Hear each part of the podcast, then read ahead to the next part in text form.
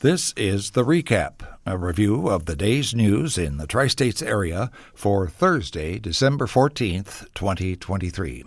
With Tri States Public Radio News, I'm Mike Murray. A Galesburg man was sentenced to 45 years in prison for the 2021 murder of Katrina Hainline. 41 year old Donald Denniston was convicted earlier this year of first degree murder and aggravated arson. He set fire to a home in the 200 block of Pine Street, where Hainline was later found dead. Knox County State's Attorney Jeremy Karlin asked for a 55 year sentence, saying Denniston has a history of criminal activity. Denniston previously was found guilty of arson in Knox County in 2015 and was sentenced to four years in prison.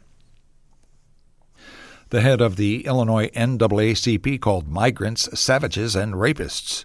Illinois State Conference President Teresa Haley made the disparaging remarks during a conference call with NAACP leadership across the state. It was during a discussion about the ongoing migrant crisis in Chicago. Patrick Watson of the DuPage NAACP resigned in response, saying he found her comments alarming. And it's okay to express your issues and concerns, but it is not okay to denigrate an entire group of people and to use that type of language. Watson says he filed a complaint with national leadership. Haley could not be reached for comment. The Illinois Supreme Court has appointed Nigel Graham to serve as a resident circuit judge for McDonough County. Graham had been an associate judge in the Ninth Circuit. He was appointed to that position following the retirement of Judge Bill Ponson late last year. The new appointment begins tomorrow and continues until December 2nd of next year. Graham is running for the circuit judge position in next year's elections. He is the only candidate who submitted nominating petitions during the filing period that ended last week. The public television station based in Peoria continues to come under fire for past spending practices, while WTVP's board of directors have sought to distance themselves from those decisions. Members of the public this week heaped blame on the board for endangering the future of PBS programming in central Illinois. Elaine Hopkins says the board should resign. This board ought to be reconstituted. How could you let this happen? You were asleep at the switch, you weren't paying attention. It's really sad and shocking. Board Chairman Andrew Rand says options for keeping the station afloat are under discussion and recommendations will be reviewed early next year. Board members blame former President and CEO Leslie Matuszak and former Finance Director Lynn McLaughlin for the station's budget problems. They allege the pair engaged in questionable and possibly criminal activities with station dollars that ultimately led to financial peril. An Illinois appeals court says a Livingston County judge abused her discretion in refusing to grant pretrial release to a man accused of soliciting a child for sex while online. The ruling centers on Judge Jennifer Bauknecht's statements questioning how the Illinois law that abolished cash bail and the ability of the legal system to assess the risk a defendant presents to the public. In October, Judge Bauknecht ordered 24 year old Brandon Atterbury of Springfield jailed before his trial. The 4th District Appellate Court has ruled Atterbury deserves another hearing on that issue. Justices said Bauknecht made a lengthy and biased commentary about the wisdom of Illinois' recent bail reform and said her role is not to judge the wisdom of legislation, but to determine when it is not constitutional. Iowa's Revenue Estimating Conference is predicting state tax revenue will fall by about 1% this fiscal year and next as tax cuts continue to phase in. Iowa Public Radio's Katarina Sostaric reports. As personal, corporate, and retirement income tax cuts start shrinking state revenue, Republican officials say there's still plenty of room for more tax cuts. Iowa Department of Management Director Kraig Paulsen says revenue is falling more slowly than initial estimates. He says that's because organic growth in the economy is offsetting some of the impact of existing tax cuts. Iowans are working and they're making money, they're spending money, they're doing the things Iowans do, right? And so that generates revenue into the state. The panel is predicting the state will bring in $9.6 billion next fiscal year. The governor can use that number to craft a state budget and tax cut proposal for the upcoming legislative session. Democratic Representative Timi Brown-Powers says everyday Iowans are being left out as the state will have less money to prioritize public education and health care. I'm Katarina Sostaric, IPR News. In today's feature, for our Women's Voices series, commentator Beth Howard makes a case for how, even in these embattled times, we can achieve peace on earth. The holidays are upon us, and so are all the usual greetings of the season. Deck the halls, joy to the world, and my preferred one, peace on earth, goodwill toward men. Except that with wars raging in Gaza, Ukraine, Mali, and too many other countries to count, those words ring especially hollow this year.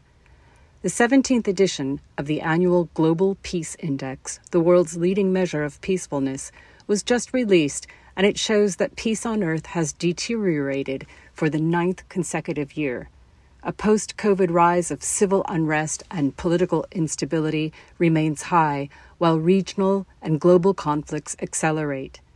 Deaths from global conflict increased by 96%, and over 80 million people globally have been forcibly displaced.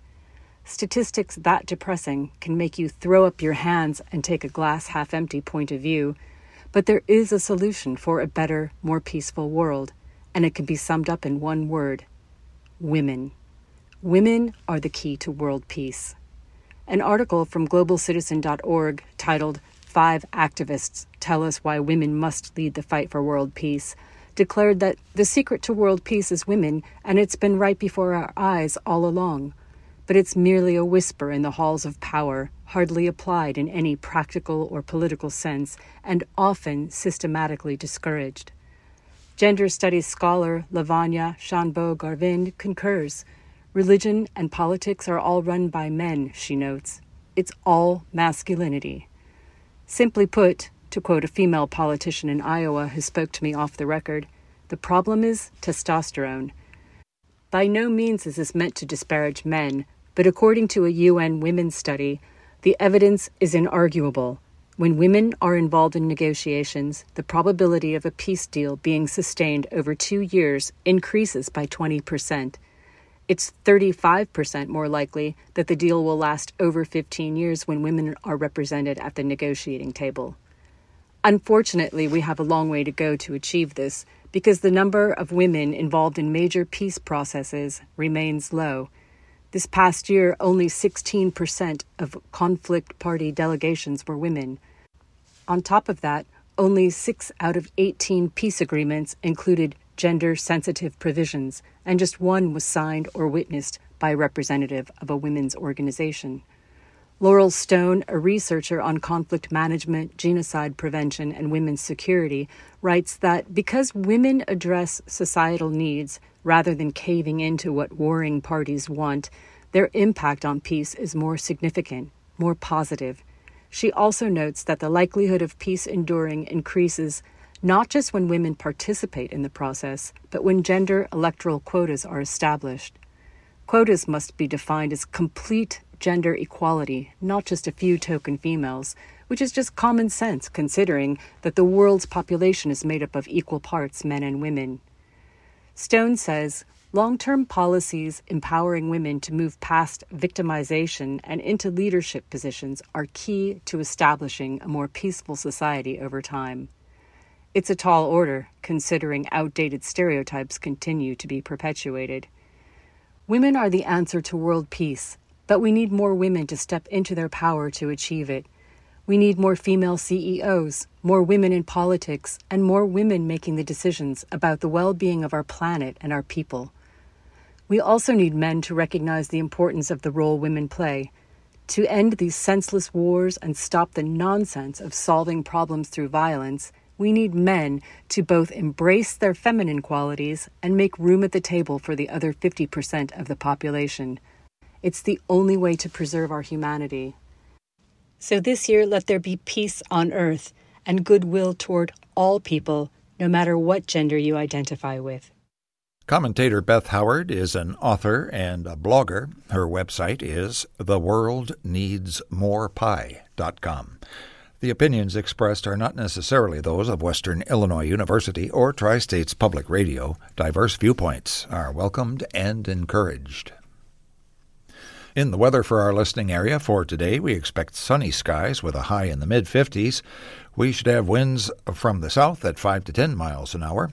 For tonight, increasingly cloudy skies with a low in the low 30s, and the winds will turn to the southeast at around 5 miles an hour. For TSPR News, I'm Mike Murray. Tri States Public Radio is part of the NPR network.